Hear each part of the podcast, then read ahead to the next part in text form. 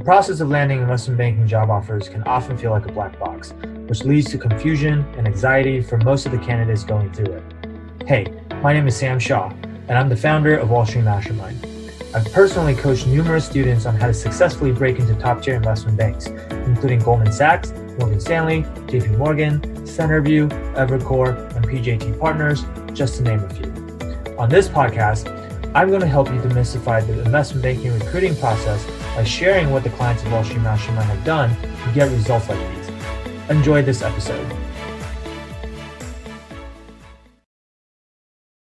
What's an interesting trend in edtech that you've been following? Yeah, sure. I think in edtech, uh, traditionally, a lot of the publishers like McGraw Hill, HMH, they've been very asset heavy, focused on selling textbooks. But in the past few years, they've gone through a digital transformation and done like restructurings to become uh, more asset light, focusing more on the digital side. And then because of that, they've got they've gone like more recurring revenue. And with their textbooks, they're doing more features, kind of featuring as like a software as a service to like a lot of different schools. And because of that, a lot of sponsors have been really attracted to the space. Like in 2021, I think Platinum Equity acquired McGraw Hill for like 4.5 billion. And then Veritas Capital also acquired HMH for uh, 2.7 billion in 2022. So because of the change in the business model, the recurring revenue, a lot of sponsors getting into this space. Okay. Um. Okay. So, like this Platinum Equity McGraw Hill deal, you said they paid what 4.7 billion dollars. Mm-hmm. Okay. So, do you feel like that was a good deal? Yeah. So for the McGraw Hill uh, deal, they like the sponsor acquired the company at 4.5 billion at a around a 9x EBITDA valuation, and the other deal is around a 7x EBITDA valuation. And I think this is pretty attractive because tech is still in its like earlier stages in terms of transformation and thinking about other companies with a similar recurring revenue model. Like a lot of the software companies are trading at a 9x top line, and then those deals are only around two to three x top line. So I think definitely a lot of growth opportunity for the sponsor in terms of thinking about like growing the EBITDA and then also like selling it at a higher multiple like a few years later. You said this deal is about 3x top line, uh-huh. 9x EBITDA? Yeah. Okay. So, but the other similar deal was done at 7x EBITDA. Mm-hmm. Okay. So why do you think this deal got two extra terms? Yeah, I think um it also depends on the market condition because this was in 2021, the other one was in 2022. So uh, just valuation as a whole was like higher in 2021. But another reason is that McGraw Hill is like the market leader in the space, um, the number one leader. So I think because of the strong economic mode it's built in like the publishing industry, it deserved like a higher premium. Okay. And McGraw Hill, were they public already when they got taken private? I, uh, I think they were owned by Apollo. They were owned by Apollo and then they were sold to Platinum. Mm-hmm. Okay. Um, so they paid. And do you know how much Apollo paid for them? Um, I do not recall. Okay. Do you know what kind of returns Apollo got by selling to them? Like, what was IRR for Apollo? Yeah, I think for Apollo, like one of the main motivations for selling was that um it held the company already for a few years. Uh, and I think uh, I'm not sure of the exact IRR because um not all the details of the deal was disclosed on PitchBook when I looked at it. But I think a key motivation was that Platinum Equity uh, thought about more levers that they can pull in terms of like uh, transforming the company, uh, especially like in the new like digital wave of transformation and the new like restructuring that it went went through. Okay, so I'm like, I just looked this up. It looks like uh, Apollo acquired McGraw Hills uh, back in back at the end of 20, 2012 mm-hmm. for two point five billion dollars. Okay. Five billion. Okay. Two point five billion dollars. Mm-hmm. And so it's sold to you said it's sold to Platinum One in 2021, right? Yeah. Mm-hmm. Okay. So how many years is that? That's like nine years, and then it didn't even double. So I think a pretty low IRR. When you say it didn't double, you're saying because it went from 2.5 billion to 4.5 billion, right? Oh yeah, but um, we I don't know exactly like the structure of the transaction, like the debt to equity mix. So I guess if they use more debt, uh, they could have like a higher IRR. Okay, so let's make some reasonable assumptions. Like the deal back in 2012 mm-hmm. was for 2.5 billion dollars. Yeah. Okay, back then, looks like their quarterly revenue was 836 million dollars. I'm just going off of this article if we analyze that, that's about 3.3 billion revenue per year. So I should pay less than one time They actually paid less than one x. Paid zero point seven x revenue. Okay, so they paid a much lower multiple back then. That's for sure. Um, but what would be a reasonable? Let's just make some. We don't need to know all the numbers. Let's just make them up. Let's make some reasonable assumptions. Like, what do you think? How much equity do you think they have to put into a two point five billion dollar deal? Yeah, I think we could assume one billion equity, one point five debt. One billion equity, one point five debt. So that's forty percent equity. Mhm. Okay, so they put in one billion of equity, and in this current deal where they sold to Platinum, like how much equity do you think they got out? So the deal was for four point five, right? Mhm.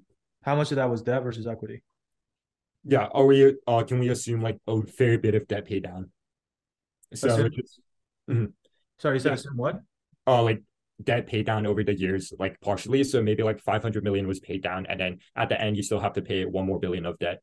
Why do you assume five hundred million? Um, I think because like in the debt structure, capital structure, like some of the debt, like typically like uh the bank debt and some of the ones on top, like uh term loans, they could be paid down over time. Like, but some of the high yield debt by like the private credit firms, it's held to maturity, so it's a bullet payment at the end. So just based on that, I'm assuming that part of it is paid down over time. Yeah, but the deal happened at the end of 2012, right? Mhm. So do you think that? I mean, by saying 500 million dollar of debt pay down, that means that on average you're really only paying down around 55 million dollars of debt Uh-huh. per year. Do you feel like that's reasonable? Do you feel like that's reasonable? Um, I think there would be more debt pay down because the holding period is longer, like in this case, nine years. Yeah, and like even if you do have high yield debt that doesn't mature until the end of the nine years, let's say, all that would mean is what? Like just Like even if I Um, don't, even if I don't pay down that debt, I can't pay Mhm. down that debt. What does that mean? What does that mean to my what does that mean to my cash balance? your cash balance. I mean, I'm still generating the same amount of free cash flow regardless. Uh-huh. Yeah, uh-huh. So if I'm not paying down the debt, then the cash is just accruing to my balance sheet, right? Uh-huh. So then when I sell, I still get more equity out because my net debt is going to be lower, Mhm, mhm. right? So I'm just pointing out that like that argument of hey, like there might be some high yield, like like personally for me, I don't know, I don't know the stats of this deal, but I think that like if you've been holding it for nine years and you only had you know 1.5 billion dollars of leverage on it, like I don't know, right? I don't know what their personally what I would do, and even even if this wasn't all public information, like I would try to figure out like hey, roughly what was their EBITDA margin Mhm. back then, and what is their EBITDA margin now? Okay. And maybe there's probably been EBITDA margin improvement over time. I don't know, right? You can almost like just kind of extrapolate and fill out the blanks in between because while it was private, it's probably not releasing financial information, right? Uh-huh. But even just using like a EBITDA minus capex number or something to Mhm. calculate like a proxy for free cash flow, right? And then like as long as they're generating more than about $55 million a year in free cash flow, then they should have been able to pay off the entire loan balance. Right. Mhm. Yeah. That's kind of how I think about it anyway. Like all of this right now is like fake numbers and I, I like this this exercise is I'm just doing paper LBO with you. I'm not expecting you to use the actual right numbers, but I, I want to more see like how do you think about it? Right? Like even if you have to make assumptions, how what kind of assumptions would you make for this LBO? Right? Does that make sense? So you Yeah. have to be able to explain it. Okay. Okay, but let's so let, let- like for simplicity's sake, then, right? Let's just say you put in one billion dollars of equity, Mhm. And then let's say like you generate enough free cash flow to pay off all of the debt, Okay. and then you sold it nine years later for Uh, like four point five. four and a half, right? So what would you say is the IRR? Yeah. So. Or if you can't if you can't do that in your head, that's fine. Like you can tell me how would you calculate the IRR? Sure. Yeah. So the MOIC is 4.5x. The holding period is nine. So we want to look for like a factor that's like uh, compounded every year. And I think uh, a nine year, if we're looking at nine year around 4.5x, we could think that um the IRR is a bit over 15%. How did you how did you figure out it's a little over fifteen percent? Uh, because usually like when we look about look at the rule, like it's five years, 2x is around 15%, and then we have nine years, it's 4.5x. So I think a little over 15 would be like a reasonable assumption. Okay. All right, it's cool. Yeah, I mean like the formula is gonna be four point five to the one ninth power minus one. Uh-huh. Right. But I think like so I, I would tell them the exact formula. Obviously, no one expects you to do to the one ninth power in your head. But I would tell them like this is the formula. Uh, if I had to really ballpark it, this is the way I would think about it. and then you're right. It's a little over 15%. Like the actual numbers comes out to be about 18.2%. Okay. So it's like okay, but not great, right? Because like usually you want probably 20% or more, right? Okay. Okay. Um, couple of thoughts. I think um obviously you know how to do your paper LBO, so that's good. I would just, like I said, go back and I mean the question I asked you is like even taking it to the next level is like I don't even know if this financial information is publicly available, but find whatever publicly available information you can find uh-huh. Based on the initial deal and based on the latest deal.